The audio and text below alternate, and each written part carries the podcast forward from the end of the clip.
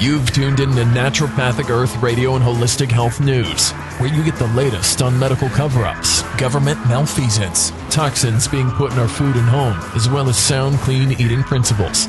We are here to cast a light on what the big sick care industry and its government shills don't want you to know. Don't be a slave to Big Pharma. Break free of the shackles of Big Food and start your journey now on a long, purposeful life. Become a citizen of Naturopathic Earth. Here's your host, A. Gregory Luna. Hello, everybody. This is Gregory, and welcome back to another episode of Holistic Health News. I hope you are doing well today. We have a special treat in this autumnal day. I will be interviewing somebody who has lost a lot of weight of recent past. And honestly, we haven't done an interview in some time. I believe the last interview I've done was with Scott Kelly, the chiropractor, and that might have been 30 episodes back. So it's great to have an episode of somebody who's lost weight. So we're going to talk to her and ask her how she lost her weight and how she continues to keep it off. And so it's similar it's going to be similar to an episode of Confessions of an Obese Child, but we're not really going to focus as much on the past. We're going to focus on what she's doing now to maintain her fitness.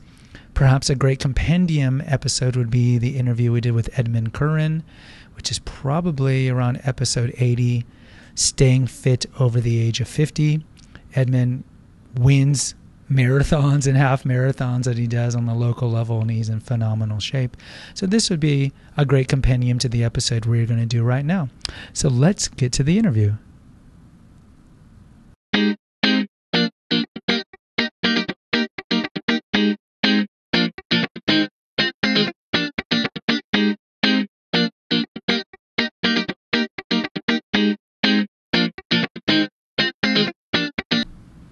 Okay, we are here today with Terry. Terry, how are you doing? Um, okay, how are you? I'm doing great. Thank you for being interviewed. I appreciate it. So let's start with your childhood. Where were you born? Um, I was born in Del Rio, Texas, on the border. Okay, and okay, would you like to delve into any of your inner familial dynamics uh, when you were a younger child? Anything that you think might have made you more predisposed to gaining weight when you were older? Um, I don't know. I had a pretty normal childhood. I had a mom and dad at home. I have a younger brother. We we didn't, you know, we didn't have a fancy life or anything, but we we were never, um, I don't know what's the word. We weren't we were never struggling for for meals or anything like that. Um, but the one thing I can think of is I would get in trouble if I didn't finish my plate. And um, food was love. Sure. So if my mom cooked for me, then it was an insult right, if I didn't you have to eat up the whole plate because your mom worked so hard on this meal, and if you didn't eat it all, Mhm. you And get if- the guilt and the shame. If my grandma cooked for me, then I needed to eat it all. It didn't matter how squishy the calabacita was. It didn't matter how weird smelling the the tripas were. Like it didn't matter. A big I needed to. tripas. Yeah, I needed to. I needed to eat everything. Was she a good cook overall? Oh yeah, she was a good cook. yeah, Okay, yeah. My whole family is is uh, you know full of good cooks. Well, that's good because if she was a horrible cook, that would have been much more. Yeah, it would have been bad. much more difficult. Okay, so at what age did you start gaining weight? Not until a lot later. Um, not until pretty recently, actually, maybe five or six years ago. Okay, so normal college years, uh, nothing traumatic, nothing that would make you predisposed to gaining weight, nothing of No. incident. Well, I was always really, really active. I'm sorry. So, um, yeah, I, I didn't I didn't have the best eating habits, but I didn't really I wasn't really conscious of it because I was always um, I was always working out many, many, many, many hours a week. And that's something you've been doing since high school, or was that something you developed since in I've your been twenties? no, I've, I mean since I've been a little kid, I've been studying dance pretty seriously, and I, I never got particularly good at it, but I, I was always, um, I don't know, I was always real serious about studying it. So since I was a little tiny kid, I was in the studio I don't know. Maybe maybe like three hours a week as a little bitty kid, like a three year old or four year old, and and ever since then, you know, it would go up to ten hours a week as a teenager, maybe fifteen hours a week. Then, I mean, even now, um, you know, I'll spend maybe twenty hours a week. If not, if not dancing, then working out in the gym. So you used to love to dance. That was your kind of your your mo for exercise back when you were Yeah. younger. So you would do two three hours a day, and that was pretty normal. Yeah. Okay. And what kind of dance do you do? I studied ballet when I was a kid and everything that goes with ballet class when you're a kid. I did, um, I thought that I was real good at tap and I studied, I took classes in jazz and modern and lyrical and I don't know, whatever classes there were as a kid, I took them. Okay, so And you're a pretty accomplished dancer uh, compared to the typical person. Um, I don't know, I guess compared to the person who hasn't studied that stuff, maybe, but um, Like if you were to go to a, like a swing bar or a salsa place or salsa bar, you would probably be pretty good compared to. yeah, I would, I would be able to keep up. That sounds modest. All right, well, let's get to older. So, what do you think made you start gaining weight? And what age was it? Um, it was in 2014. It was when my mom died. Okay, well, I that, just got, you know, I, it was a um, uh, result of grief, I guess, a response to grief. I just, I stopped caring about what I was eating, and I stopped being meticulous about. Um, I stopped going to dance class, and all I was doing was, um, you know, working with, uh, working with my own groups that I was teaching. And when you're teaching, um, I do end up working out a lot with my students, but I'm not supposed to. So I'm not supposed to be. It's it's not ideal um, to be in front of them dancing all the time because then they get accustomed to watching you. They get they get dependent on watching you, and and the the hope is that that they learn to do everything by themselves. Um, so I started I started really really falling into that pattern after my mom died, and I would demonstrate something and then I would ask them to repeat over and over and over again, and, and I really wouldn't do anymore. And I, I would fall back on that excuse that um, that I needed to make them less dependent on me, Mhm. so that they wouldn't be following. But it, but it also had the result of me not working out much at all, even when I did spend two or three hours in the studio. And you knew you were depressed at the time, or in retrospect, yeah. you, you said Yeah. you knew at the time, Yeah, and you knew at the time you were increasing your eating, yeah. But you were just like, I'm depressed. I don't care if I gain weight. I'm, was, I mean, was there any like negativistic thinking or self-destructive kind of? it kind of thinking. takes me a lot of effort to be meticulous about what I'm eating. So I, I just didn't have the energy to care. And and it was easier to go get fast food for almost every single meal than Mhm. it was to plan ahead and shop and cook and clean up and I was just I was just being lazy about making decisions about what to eat. It's understandable. I, what, I lost my weight. I mean, it's been 28 years, and I've I've kept it off for all that time. But there were two times where I did gain weight, and one of them was when my father died, and this must have been like 10 years ago. I probably gained 20 of the pounds, and yeah, you go through a depression, Mhm. especially if you've never lost somebody close, or if it's the second parent, because then you realize you're next. You're the next in the generation Mhm. the next generation to die. So I can, definitely sympathize with what you're going through. So how much weight do you think you gained during that time, or what was your apex, and how long did it take to get you there? I I got to a point where I wouldn't even weigh myself. But the last time I weighed myself, I was 189 pounds, and I, I I would not be surprised if I broke 200.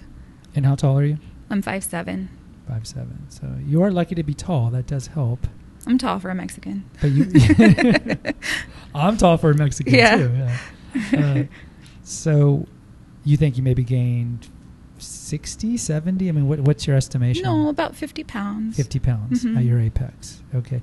Did you were you were you married or did were you dating at the time? Did you notice the the looks from the opposite sex changing at all when you were gaining weight? Oh yeah, yeah. I I, I was I had been with the same guy for a long time, um, but I I wasn't getting any looks from anybody. Did he say anything to you? No, he knew better. Well, did he say anything like indirectly, like uh, you know, honey, maybe you sh- we shouldn't eat dessert this time, or uh, was he not complimenting you as much or coming on to you as much? I mean, were there like nonverbal cues? he he wasn't big on complimenting me or coming on to me at all, but he would. Um, Even before the weight gain? Oh yeah, even Okay. before that. But but he he would much more frequently ask if I wanted to go to the gym with him. Yeah, yeah. Guys will do that. yeah. Yeah. How You about sure you don't want to go? yeah yeah we had a we had a membership together um, at the gym, and he would go all the time. He would go Mhm. almost every day, Yeah. and um, I was always saying that I would go, and oh, it would be such a great thing if I got into a routine too. But then you never got into a routine and you wouldn't really go with him. No, I hated going to the gym. Mm. I hate standing in the same place and lifting the same thing over and over for no reason. And I hate mm. running and running and running and running and getting nowhere. And I just get tired. and then there's all those people. you- When you go to the gym, you're surrounded by all of these gorgeous people who know what they're doing. And, and I was, I'd look like a stuffed sausage in that stupid workout gear. And then all these other people around me are, I don't know. There's just mirrors all over the place, and there's beautiful people all over the place. And then I was 50 pounds heavier than I wanted to be, and I didn't want to look at any mirrors, and I didn't want to be sweating in the middle of all of these gorgeous people.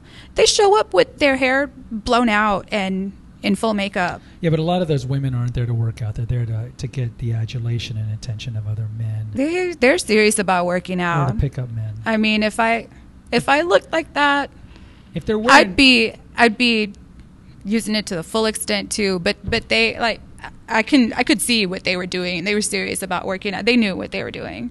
My experience, there's like two types of women that go to the gym. There's the one that wear all the nice makeup and they get on the stairmaster on level two, and they go really slowly, and they're not working out. They just want to be seen. And then there are the women who are like running seven, eight miles an hour on the treadmill, and they just don't give a damn how they look. And you can tell those are the diehards. But Uh, there's a no. There's a third type okay. because there's the type that is really really conscious about how they look, Mhm. and that's why they work out. And they're working out hard. Yeah, Okay. But So they, want to be looked at. but they want to be looked at, and Yeah. they work out because they like to be looked at. And so when they go work out, it's because they're they're investing in in their physical fitness, and it's also because they want to be seen. Because why else would you show up to the gym in full makeup and cute outfit? It's an interesting dynamic when you go to the gym because the men, of course, are all lifting weights or, or grunting, you know, lifting their, oh, Yeah, that's really uncomfortable too. They leave their stinky sweat all over the place, and then they go and stand behind you when you need to do squats, or they go and stand behind you when you need to do the I don't know what anything is called, bending over the thing and lifting up the thing with it.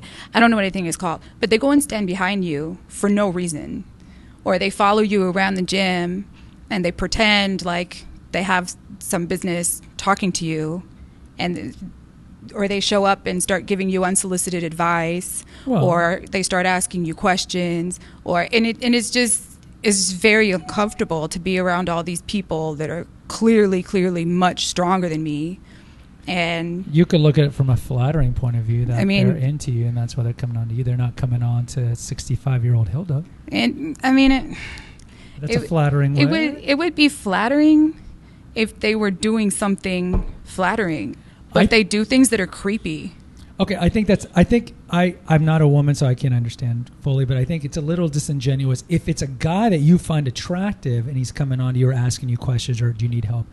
I think most women don't have a problem with that. But if it's a guy that is that you don't, you're not into, you're not, you don't find attractive, then that that that kind of attention's unsolicited, and then you find it creepy. But if it was like It's- Brad Pitt from 1998 coming on to you, I don't think you'd have a problem with it. It's a problem when you make it clear that you don't want attention Mm. and they continue. You're They- they telling don't- them explicitly, yeah. or you're just giving off body No, language? when You're you tell them Yeah, explicitly. that's creepy. I'm just here to work out. I'm not here to I'm not here to make friends. Yeah. Or when they start giving you advice and you say no thanks. Yeah. And then they keep following you and they keep bugging you and they keep asking you and you when you don't want attention and they don't listen to your your I don't know, the boundary that you're trying to set or they don't listen to what you're actually telling them, then it becomes creepy and it For becomes sure. scary because when I walk outside in the dark after I'm done at the gym I don't know "You what sure you don't do. help with your keys to get into your car? No, it's not. It's not cute. It's not nice because there's there's nobody there Yeah. outside in the dark to watch what they're doing and to to to check them if they do do something Sure. ugly. Sure. And it's not the same issue for a man that's there working out because I don't know. They don't seem to be as in danger of being overpowered by other men. Yeah, there was a story that somebody told me. It's like the closest you can understand what a woman goes through when she goes somewhere in public is if a if a, a regular guy went to a gay bar that was frequented by 350 pound offensive linemen, Mm-hmm. and you walk into that place and they're all leering at you and checking you out. That's clo- the closest maybe a guy can get to, because we can't really understand. But so going back to the gym, so you you knew you were overweight. Your your your boyfriend at the time was wanting you to go, and you knew you needed to lose the weight, Mm-hmm. but you you kept eating poorly because you were just depressed and dealing with issues. Yeah, I was Yeah. just lazy about that. Were you worried that he was going to break up with you if you gained too much weight? No. I figured he would cheat, but He wouldn't break up with you, but he would cheat. Yeah. Well, why wouldn't he break up with you then? that's his MO. That's his MO. Yeah. Okay. Are you still with this guy? No. Okay. All right. So what what changed? So wh- what Um, happened? I I needed to get out of my funk.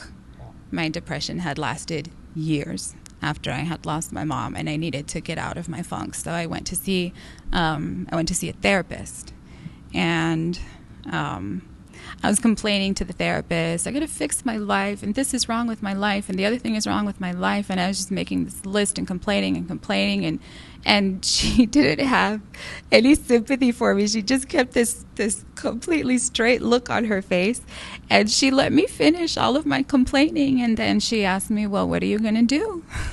Yeah, what are you going to do about I, it? I said, "I came here."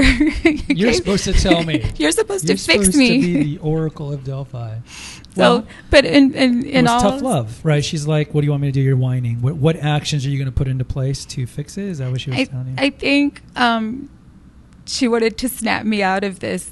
Yeah, I guess it was tough love. She wanted to snap me out of this um, complaining and get me into um, a mindset of action, of doing something about it. And so she asked me, What are you going to do? And I said, Well, I came here because I don't know what to do. Can you help me figure out what to do? And so we did. We, we, she started talking me through uh, all of the different things that I had listed. And uh, one of the things that she talked me through was my health and my, um, my body.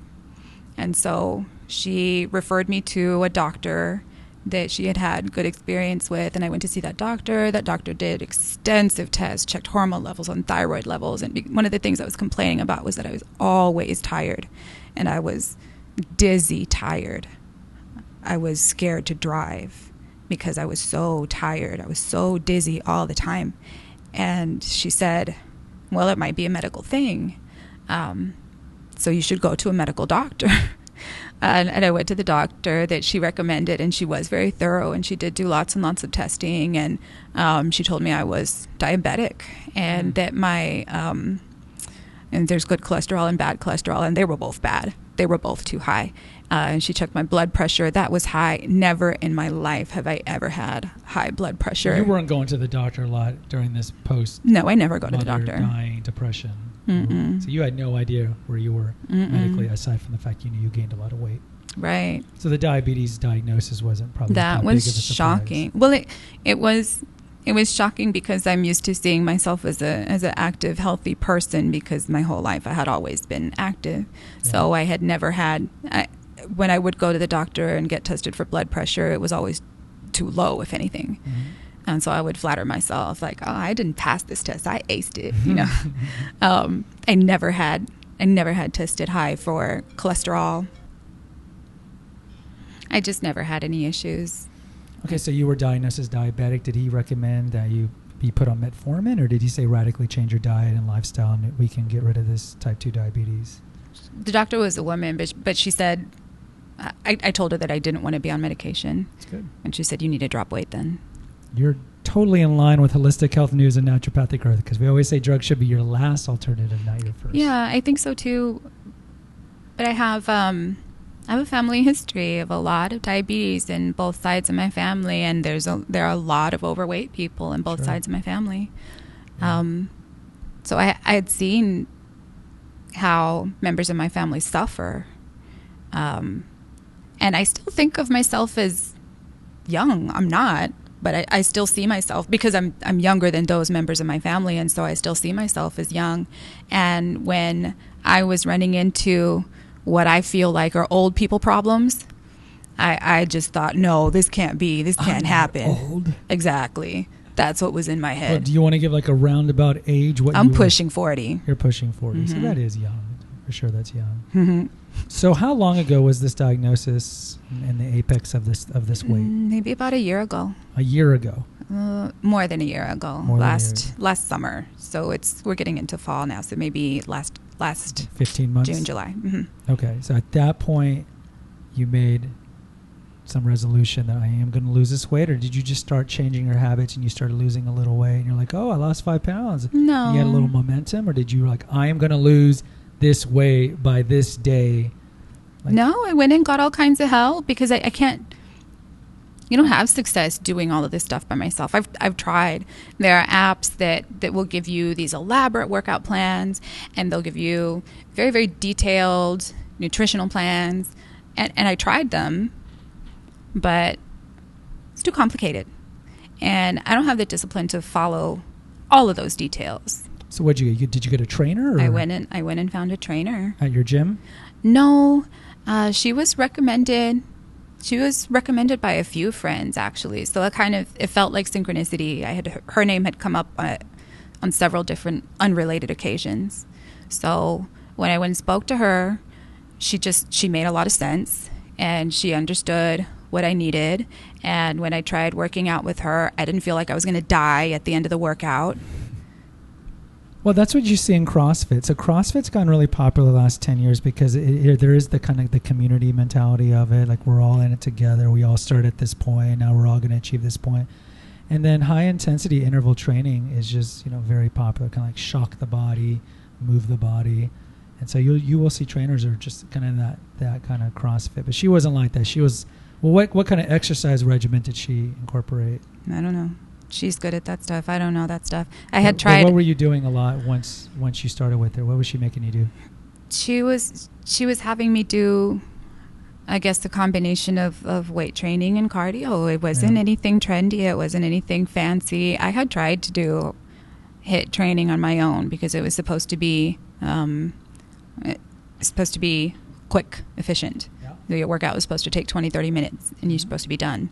But I hate it. I hate it so much. I hate the stupid high intensity. I can't make myself do that. and then the whole CrossFit thing.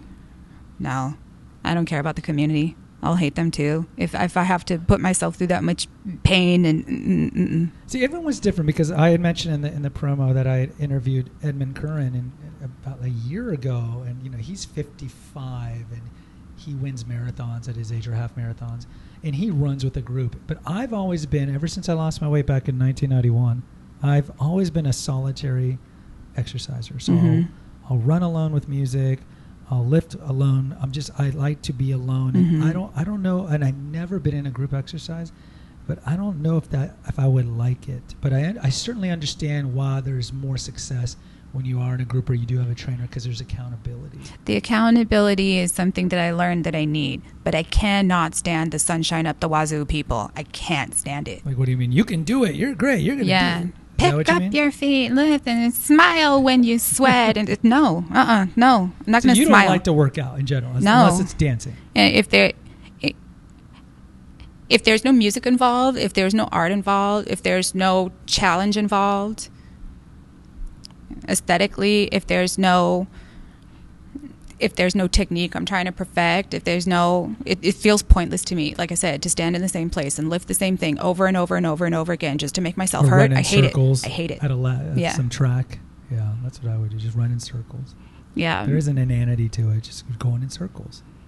But this trainer would kind of put it in terms of challenging myself. Yeah. and she would be she would be very specific about why I was doing a certain movement a certain way.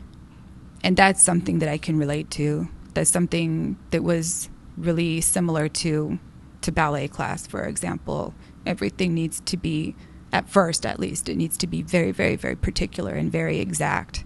And then once you master it then you can add detail and add your own personality. But but before that it needs to be done correctly. No exceptions at all. So when you were working out with her, it was not something you would look forward to every day, aside from the uh, to No. the point where you were getting results. No. just like, I have to go. I hate out. working out, Right. but she was not my friend. Hmm. So it doesn't matter if I hate her. And she would she would tell me that she would tell me the same thing when I was with her. You you can cuss at me if you need to. You can hate it if you want to. Because it's a But- business transaction. You're paying her, for, and she's giving you services Well, rendered. the thing is that she, that she knows it's painful and she knows it's hard. And so she doesn't take it personal and she doesn't need me to be her friend. She needs me to she needs me to do what I'm there to do and so she's there to provide that accountability and and to provide um, the expertise too because like i said i was going through all these apps for for exercise and nutrition and oh my god is there this crazy amount of information out there. And it and so much of it is conflicting. Yeah. and then so much of it is so specific to men. And i don't realize it until i'm already halfway through it and i'm making myself purple in the face and not you know just just getting injured and not really getting any results.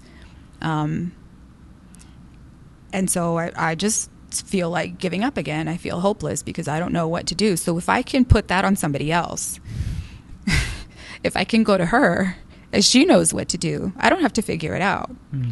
um, and and she knows all the particulars of why I'm getting injured and how to keep me from getting injured. And she's there to watch me and make sure that I don't die at the end of the workout. I, I really didn't feel it didn't feel like I was going to die at the end of a very very hard workout. I felt she, good. She would be with you every time you would meet at the gym. She would she would watch you. And I didn't have a lot of money to spend on a trainer, and that's one of the things that she was really understanding about. And so she would see me maybe once or twice a month, and then she would give me uh, a plan to follow. Okay. And so she would tell me, when you have been to the gym, I want to see the picture of the end of your cardio workout on the treadmill or on the stairs. Send me the picture as soon as you finish. Or send me the list of, of sets and reps you did, how much weight you did this time. Send me the completed list. Like the moment you finish, send it. So the accountability was a huge factor for me in in actually being successful this time. But she was hands off, so you could have essentially taken a picture of somebody else's treadmill or elliptical afterwards. I could this have- is mine. This is mine. I did it. I could have trainer. found ways to fake it, but the fact that I, I'm I'm just I'm such a little brown noser student that as soon as I would send it and as soon as she would she would reply, "Oh, great job! You actually did better than last time." I, yes, I was I was giving myself myself little gold stars. I really was. That I ate it up. That worked for me. So, how long did it take you to lose the weight? We'll talk about your diet in a second, but how long did it take you, and how much weight did you lose? I lost 45 pounds. How long? uh, July, August, September, October, November, maybe five or six months That was pretty quick. Okay, so and you've kept it off. ish. It it and it fluctuates, but but not any more than normal. Okay. So, diet and exercise. What kind of plan did she put you on? Did she do? Did you do, did you like a low carb keto? Did you do uh, fasting? Was it just whole foods kind of? I don't know. Don't she if God didn't make it, don't eat it kind of. she it didn't have a name. It it wasn't a trend. It wasn't keto or paleo But or don't eat any carbs. It wasn't were you weighing your food? Like that's what we had to do back in the '80s. Like Weight Watchers would have these scales. You have to weigh every chicken breast, and it can only be four ounces. And you weren't weighing stuff. I wasn't weighing stuff. I wouldn't have made it. But she would. She she did get specific of how much vegetables to eat. Okay. She would get specific What about she that. say about that? Uh, It had to be lots and lots and lots. I don't Yeah. remember it. Like, the servings were you know cups and cups of spinach and bell peppers and who knows what else. I don't know. But she would get really specific about the amount of vegetables, and I I think what she was doing is trying to get me to fill up on that Mm-hmm. and then she would say and then you can have some some chicken and then you can have some and i was also supposed to be eating five times a day Really? and that was not normal for me Mm. i i was used to i would normally forget to eat breakfast because i'm always running late and then run to work and then sometimes forget to eat lunch too and then leave work really late because i always take too long to do everything and i'm always drowning in work and get something horrible from a fast food spot on the way home because I'm starving and then binge like crazy and then go to bed feeling gross and not really that hungry in the morning, still feeling kind of gross, and, and repeat the whole thing over again. So when I told her how I would eat, how I was used to eating, she gave me this regimen of no, you're not going to do that anymore. You're going to eat five small meals a day. Interesting.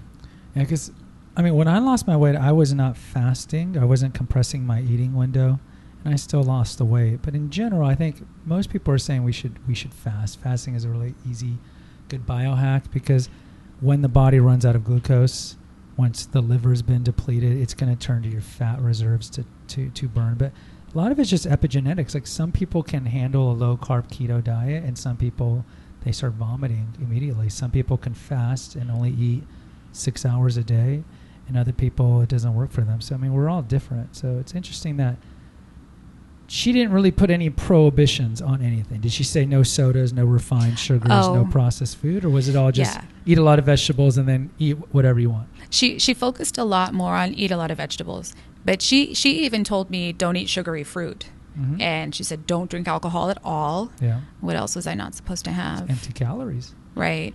I mean, most beverages are empty calories. I mean, sodas for sure have, have absolutely no nutritional value at all. Right.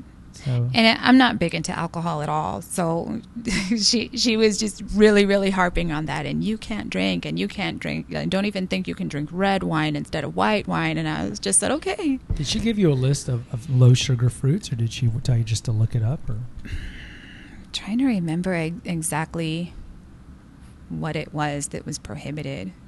bananas, grapes, raisins? I I was supposed to stay away from all of those dried fruits. Mhm. So like raisins and craisins and I don't know the dried dates and prunes and stuff. infused It- fruits. it really like is. It's just bananas. Pretty much candy. Yeah. Um, oh, she told me I couldn't have beans. Really? Yes, Did she give you a reason why? I'm Mexican. I couldn't handle it. I didn't. I didn't. I didn't. I couldn't understand how I was supposed to live, but I made it. She said I couldn't have that one. I remember that one was prohibited. I couldn't have beans. The rest of the things I I, I can't even remember what was prohibited because it wasn't that big a deal. So she seemed pretty laid back on the dietary stuff. She wasn't too draconian and like it can't be this or you have to eat this. It's got to be at this time. And she was pretty laid back on the exercise regimen. She wasn't super vigilant. You barely would see her on a given month. So she seemed to have a pretty She she back was vigilant, but she was vigilant from a distance. Mm. So whenever I did work out, I was supposed to send her screenshots of my mm, the I don't know what it's called the little display on whatever cardio machine, Mhm. and I was supposed to send her um, lists of what I had done. Yeah. So so she was she was able to be to keep me accountable very very regularly without actually being in the same room with me. Mm. Okay. And so you lost the weight about nine months ago, you think? It's Mhm. been? And did did you feel attention from the opposite sex changing from when Yeah. you were at your apex to what you are now? Yeah. Do you want to elaborate on that? Uh, Like at the gym or just in general? Were you getting more guys hitting on you? I don't know. At, at my age, men don't really hit on me. At your old age of upper 30s? It's not like Yeah. you're 69 or something like. No, but it's a big difference. I used to um I used to walk into a room and just feel eyes on me. Yeah. Just to the point where it was uncomfortable as a young teenager. Mhm. This stuff would happen. Grown crusty men would just glare and all it was it was weird Mhm. and and that continued to happen i don't know all the way through college a few years after college and then it just kind of tapered off i guess that happens um, but it it definitely did not have any eyes on me Mhm. And did you At miss, my did close you to miss 200 the leering and the ogling that no you used to have? You didn't miss it no at all. it's very uncomfortable it's weird. Okay, but did you did you miss the attention that you were getting? Like not like sixty-five year old men looking Yeah. at you, but just the, the just the attention of the opposite sex on you when you gain the weight. You didn't miss that at all. I no. Mm-mm. I don't. Uh, anonymous attention from the opposite sex is not fun for me. Okay. So, But but now you notice it coming back. Yeah. And so not part of you isn't like, yeah, I've lost my weight now. I'm seen attractive again. it's it's kind of shady because even even at work, people treat me better. If I'm less ugly, they treat me better. That that makes you mad. It's not it's not that it makes me mad. It it's I notice it and it it makes me I don't know thoughtful, pensive. It, it, it it's it's interesting to think about. Well, I think there's an inordinate amount of pressure on women to have to maintain their looks more so than men because the sexual market value of women is based largely on youth, beauty, fertility. hmm But the sexual market value of men's mostly based on status, money that you can make, and so forth. So I think Mhm. there's different pressures that are that are put on the, on the sexes. So, um, yeah, it, it's tough. It, it's not surprising you're going to get more attention after you lost the weight because men Mhm. are attracted to women who are regular shaped. Now, there's a lot of women who aren't going to like hearing that, especially if they adhere to the kind of body positive movement. hmm But I have previous episodes where I talk about how actually the body positive movement is a, does a grave dis- injustice to people because being overweight shortens your life expectancy in, in Mhm. innumerable ways. So when when we're telling morbidly overweight men and women that it's okay to be overweight, um, it's it's like telling a heroin addict it's okay to be a heroin addict. It's not. So we really want to encourage the weight loss. So I think it's difficult for women in that I don't know. I think it's precarious balance, and you you can correct me on this. I think to a certain extent, most women want attention from the opposite sex because it kind of makes them understand that I am attractive. And I think women, I think women more so than men, view their value based on how they look more than men. Men, we get our value by how we're providing, what Mm. value are we giving to society, the economy, or whatever. Uh, so, but with women, I think it's like you you like the attention because it makes you feel attractive, and then when you lose that, when you gain the weight, you essentially become invisible. And I think most women d- don't like losing that, especially if they have a history of always being attractive or beautiful.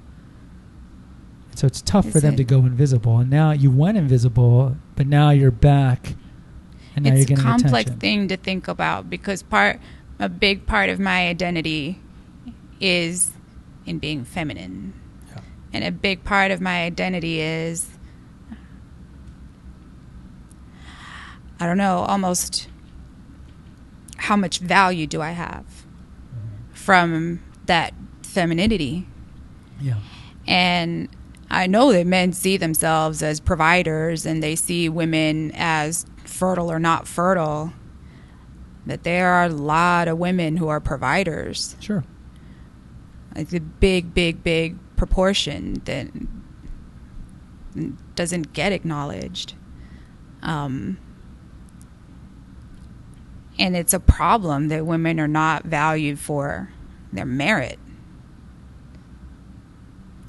But in some sense, men aren't valued for their merit either. And and I'm I'm interested that you brought up this body positive movement because I I don't think that it's a good thing to promote obesity, but I don't know that that's what the body positive movement is generally doing. I feel like the the body positive movement for obese people is all about no, I refuse to hate myself.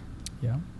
and and that's that's tremendously important because when you are I, I mean I, I was 50 pounds heavier than I am now and the doctor told me that I was obese. Hmm and I, I don't put myself in the same category as people who are morbidly obese and have to go through life trying to figure out what chair they're going to sit in or how they're going to fly commercial or how I have family members, there, lots and lots of family members who deal mm-hmm. with those issues. And so I don't put myself in the same category, but I know what it's like to hate yourself. And so I, I think there's a lot of merit in a whole movement that's, that's telling people no, you don't have to hate yourself because that's where a path toward health actually begins. You you you don't make yourself more healthy by hating your unhealthy body. I think you make It's yourself more line. healthy by by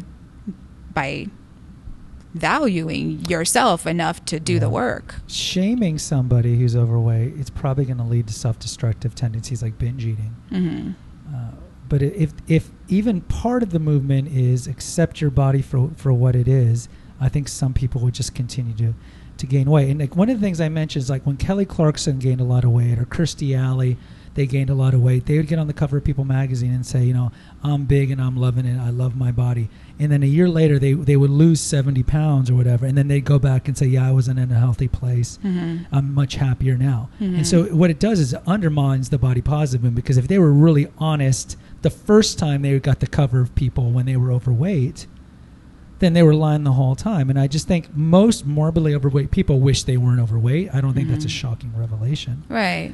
So I just think the body positive, I think most people interpret it, certainly like we don't want to shame, but I think most people interpret it as I'm okay for the way my body is. hmm And I think the tendency then is to continue the disordered eating, which will continue the weight gain and put them even more in that black hole of comorbidity and disease and then early death. I've, So- I've seen that in my family too, where people are just completely insistent on maintaining their unhealthy lifestyle, and it hurts them. It hurts them physically, Yeah. but they're just stubborn about changing their habits, and they're stubborn about. No, I, I enjoy my barbecue and my beer every Sunday, and if you don't like it, too bad.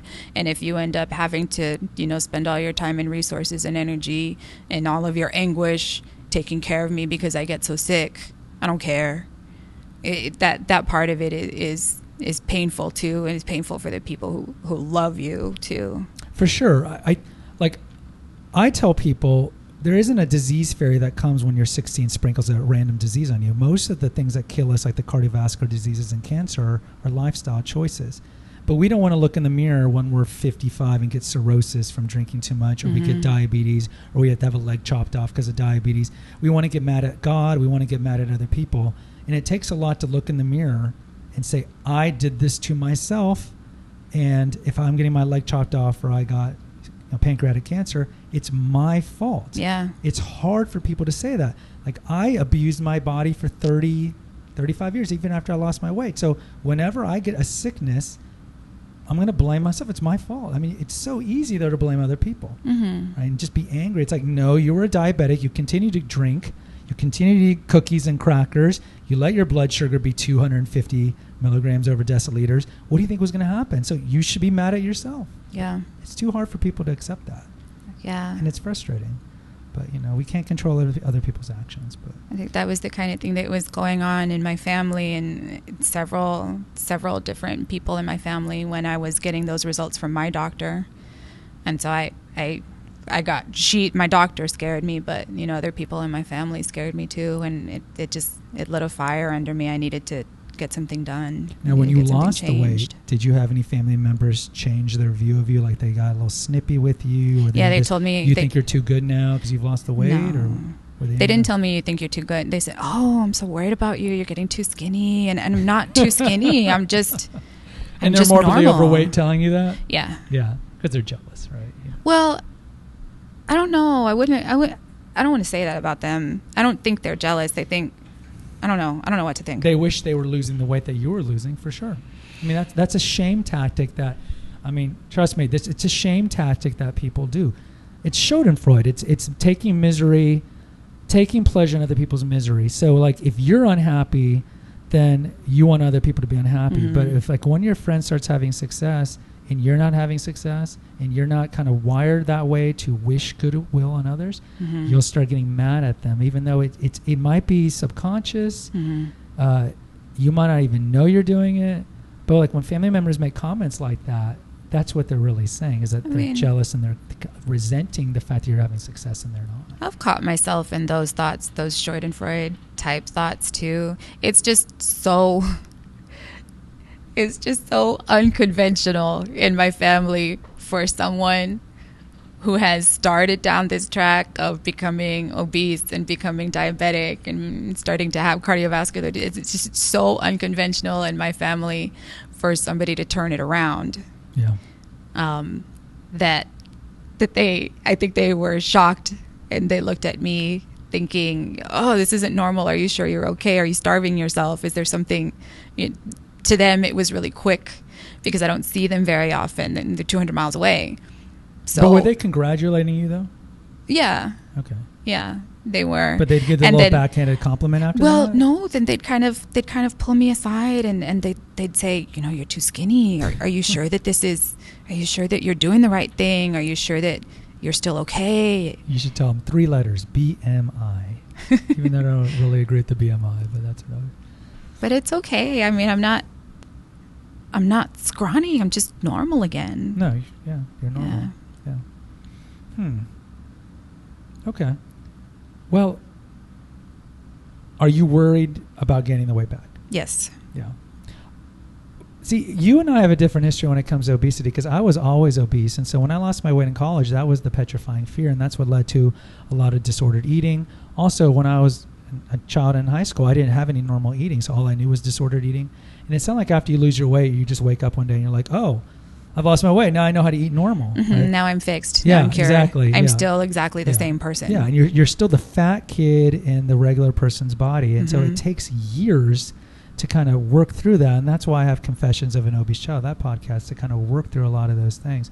Oh but, my! But I got to. Sorry to interrupt you. Yeah. But I got all excited. I got to tell you, I was I was um I just finished a performance and I was backstage with the with the group of women that I was performing with, and I can't even remember what we were talking about, and I caught myself thinking, uh, you know, looking for the size large, looking for the size large in the tights, and looking for the size large in the dress, and looking for and I and I can't wear that anymore. I got to do, you know, like small now. Yeah. But I'm so used to looking for, you know, the stuff for the big curvy women. After it must have I don't know. Maybe it was more than six years that I was kind of big. Probably was. Anyway, I'm, so used to looking for size large, size extra large. I referred my I referred to myself as the fat girl. And then everybody in the room kind of looked at me with this shocked look on their face and I said, "Well, wait, I was talking about myself. I can say that about myself." And it was it was it was just the strangest experience because they kind of all stopped me and looked at me and said, "No, no, you really can't. You really shouldn't. That's really not okay." It was kind of a, to refer to myself as the fat girl. Hmm because I in just the way you were saying, you, you, you still you still feel like I still feel like the fat girl inside. Yeah. Well, so so the difference I was mentioning is that you like I was always overweight and then I lost the weight, so I didn't have like a normal upbringing like a, during my formative periods. Whereas you were normal weighted and then you gained the weight and then you lost it, so you kind of had like a before and then the the obesity and then then you lost it. So you kind of now you're going back to to uh, to normal. So like the fear of gaining weight, going back to that. So when I lost my weight, I mean that that fear fueled me for like 25 years. Mm. Yeah, just the daily exercise, the calorie in, calorie out, the, the, the petrifying fear. Because when I was a kid, I didn't think I was ever going to kiss a girl. I certainly didn't think I was ever going to have sex. I wasn't going to get married. I had made a, a plan that I was going to kill myself probably within 10 years because I was like 280 when I was 14 uh, 280 pounds when I was 14. So I didn't see an end in sight that I was going to lose my weight. And so it, it, it, was different. Like you had a lot of these milestones, like, you know, you, you had boyfriends in high school and whatever, and then you had a boyfriend. And, and, and now you're, you're coming back. But the, the, the same commonality is the fear of gaining it back. Now, yeah. at my age, I don't really care as much because I've had children and, you know, I was married and all that. But I think certainly there's more of a pressure on women to maintain that weight. So do you? I mean, do you want to talk about like your fear of gaining weight? Like, well, yeah. Growing up taking ballet class all the time, I was normal. My weight was normal, and I look back at pictures now, and I know that my weight was normal. But back then, being in the studio all the time with all of those other kids and, and constantly competing and trying to be the top of the class I was always the curvy one. I was always the one whose whose hips were too big, or whose I don't know, can I cuss? Anyway, I won't say the bad word, but the you know I was always the one whose whose butt was too big, and there there were actual things that I couldn't execute yeah.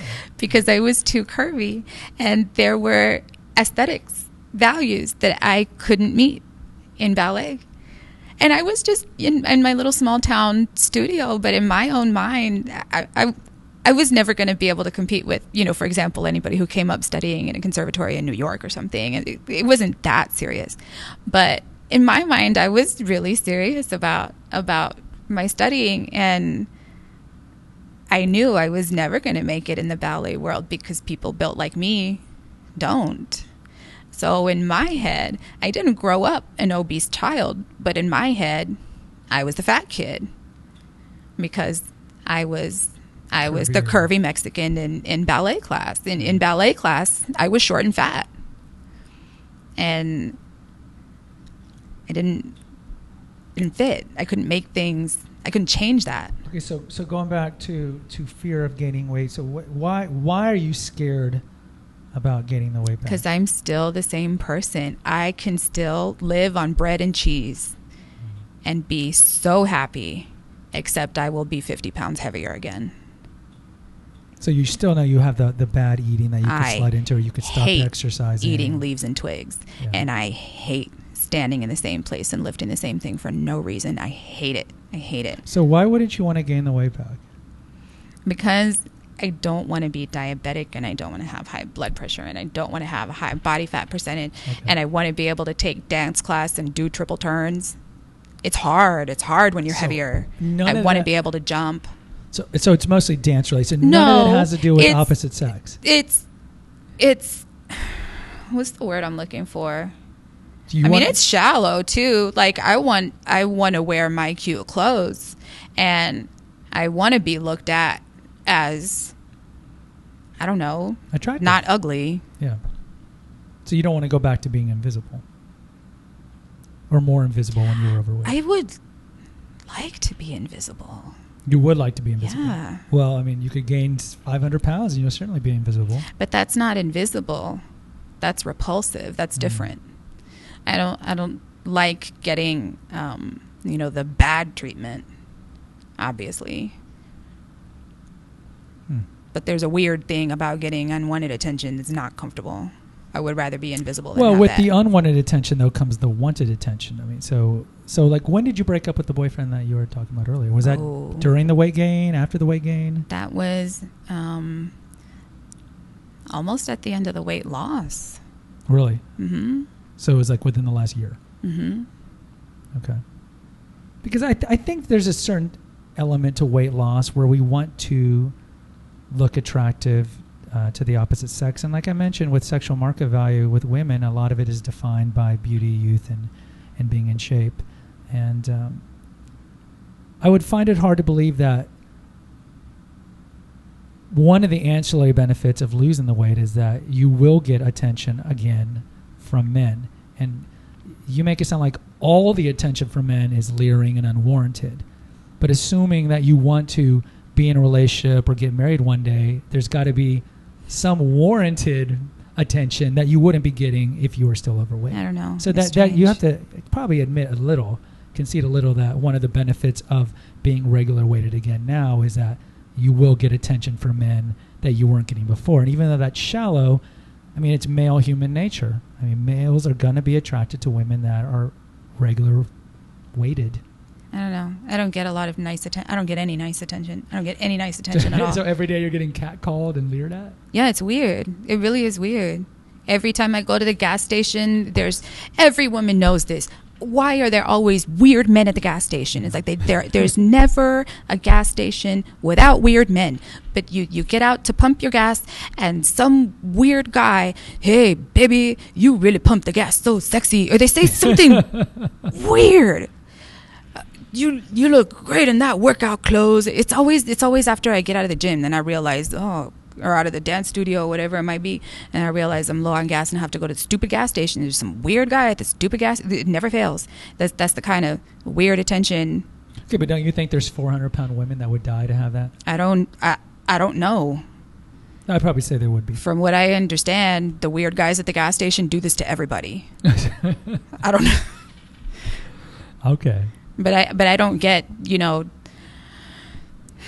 the unicorn of of of a nice man that Well- actually comes and approaches me and, and doesn't say something awful or do something awful. I, I don't get that ever, Maybe ever, you need ever, to ever. fill up your tank or go to a gym like in the nice parts of town. Maybe, that'll be a Maybe, yeah. Maybe they'll come up to you with a British accent and then catcall you and give you those comments. I don't know, just not say or do anything gross.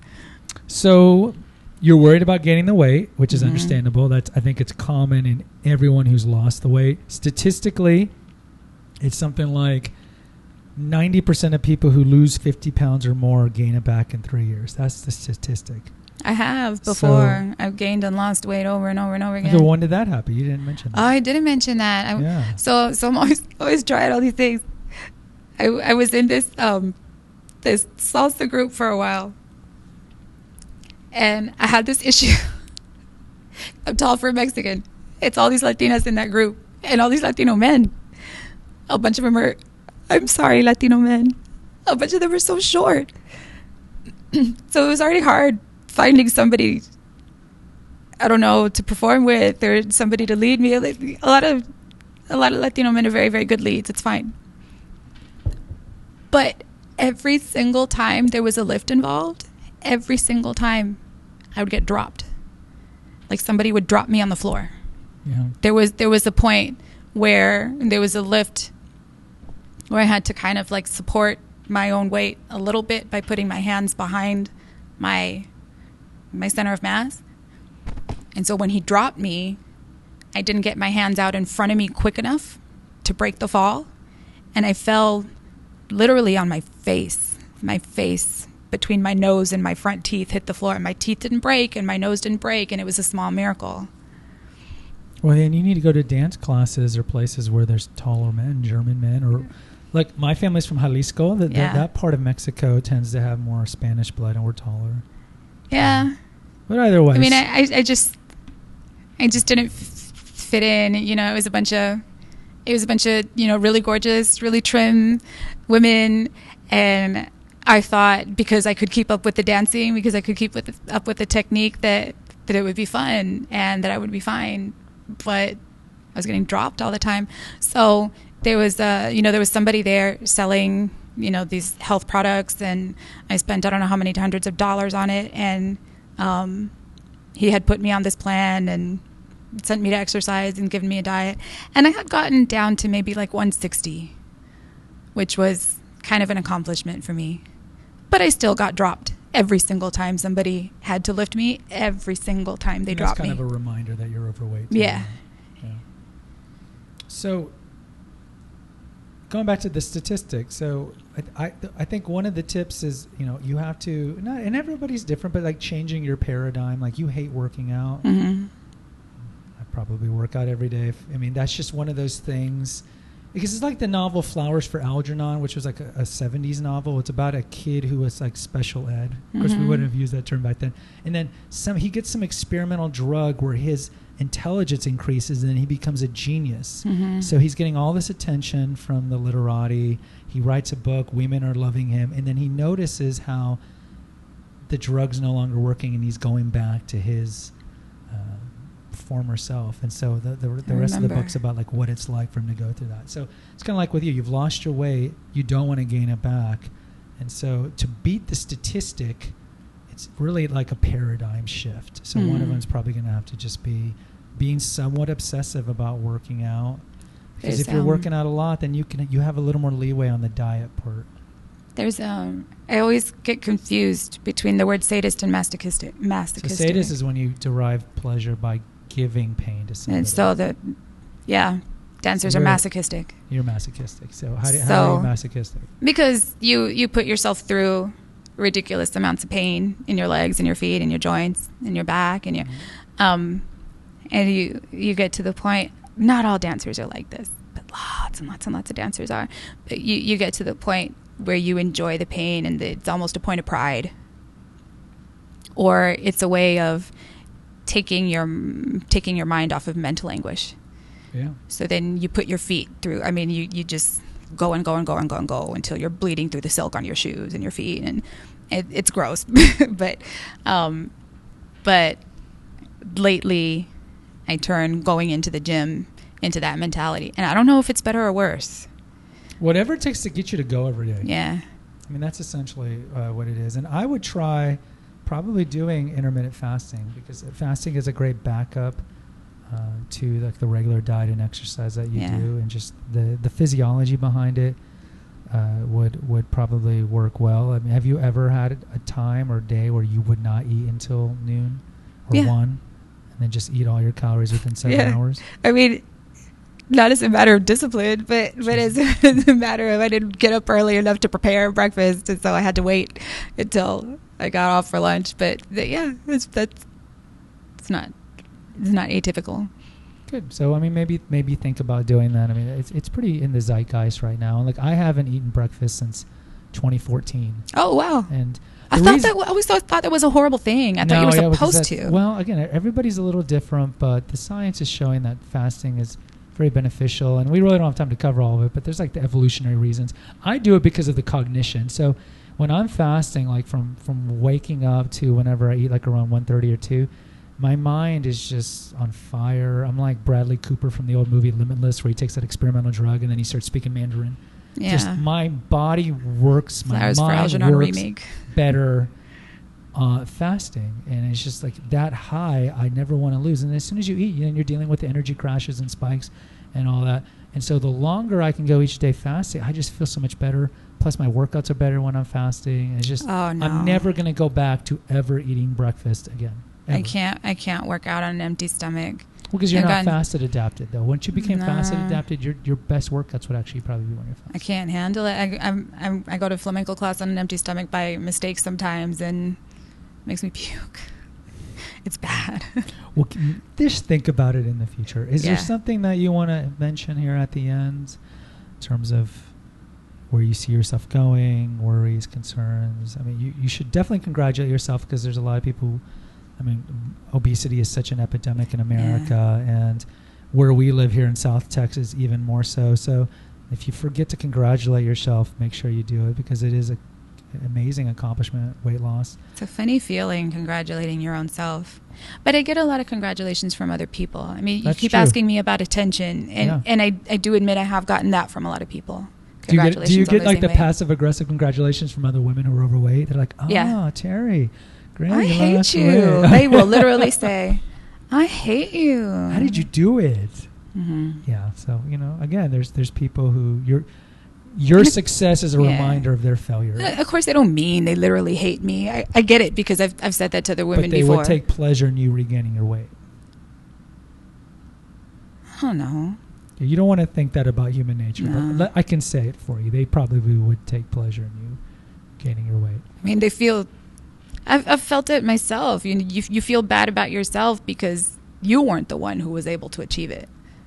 You Yeah, see I- someone else doing it, and then it makes you think about yourself, like, oh, why couldn't that be me? For sure, I think the so the equivalent of sexual market value for men is is making money. So, uh, for example, if you're in an occupation where you don't make a lot of money, and then you're with somebody, and then they break up with you to be with a, an accountant, lawyer, or doctor, that's kind of the equivalent in, in terms of, of men. So, uh, for sure, like when you see a woman that you like or a woman that you have a crush on or used to be with move on with a man who makes more money, it's kind of a reminder of your own failures as a man because Mm. our, our success is defined by, by money and what we bring to the table. So I think that that is kind of the equivalent because men don't understand the pressure that women have in terms of maintaining their looks and so forth because you can see a lot of uglier overweight men with beautiful women Mm-hmm. if they make money. yeah, no man Yeah. shows up to work every day with makeup.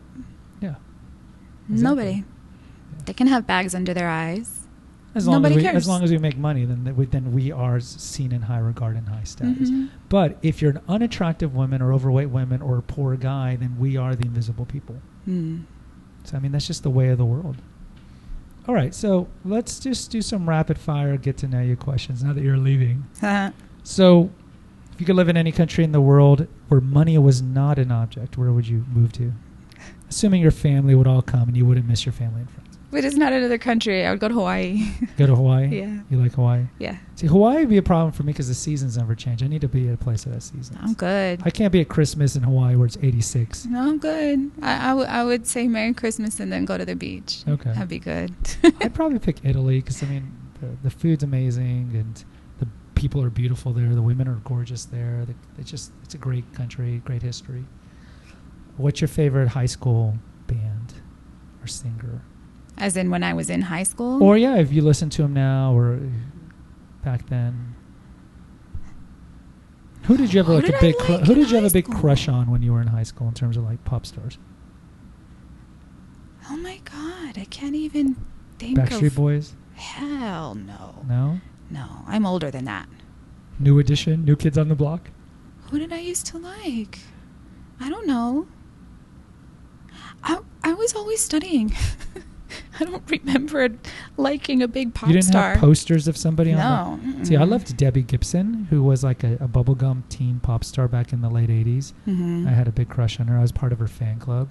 See, I like I liked Shakira and her weird writing. She she wasn't always like she is now, with blonde hair and Right. and I don't know catering to all the gringos. Like she was. She she was I remember her. That was her first Yeah. hit. I remember that, yeah. she she would do this this I don't know, it was just kind of weird the stuff that she would write and the stuff that she would do and I'd like that she was a little bit weird. I think she's funny because she should just stick to singing in Spanish because her Yeah. English songs, I don't understand what she's saying when she's singing in English. Eh. I have no idea. Maybe the refrain, but her verses, I'm like, translate. Uh, I mean, I'm I'm glad for her that she was able to cross over because there's just a lot more money involved. Yeah, but but I, I enjoy her music more in, in Spanish. And she's married to Gerard Piqué, the Barcelona star. so- Must be nice. Yeah, right. Jet setting. Okay, last question. Um, hmm, what's your favorite food? Bread and cheese. Bread and cheese. Bread Cer- a certain yeah. bread, a certain cheese. Mac and cheese Mac is and like cheese? that's the ultimate food. That's the ultimate.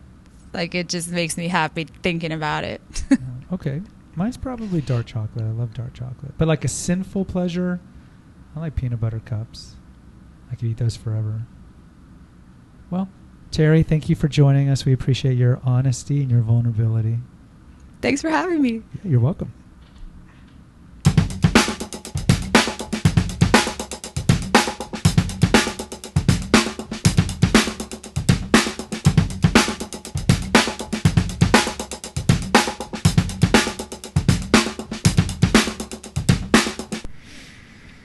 All right, that was Terry. Uh, she was great. It was it was great to have a refreshing conversation about weight loss and weight management, and she was very authentic and very vulnerable about her fears. And hopefully, you got something out of that interview.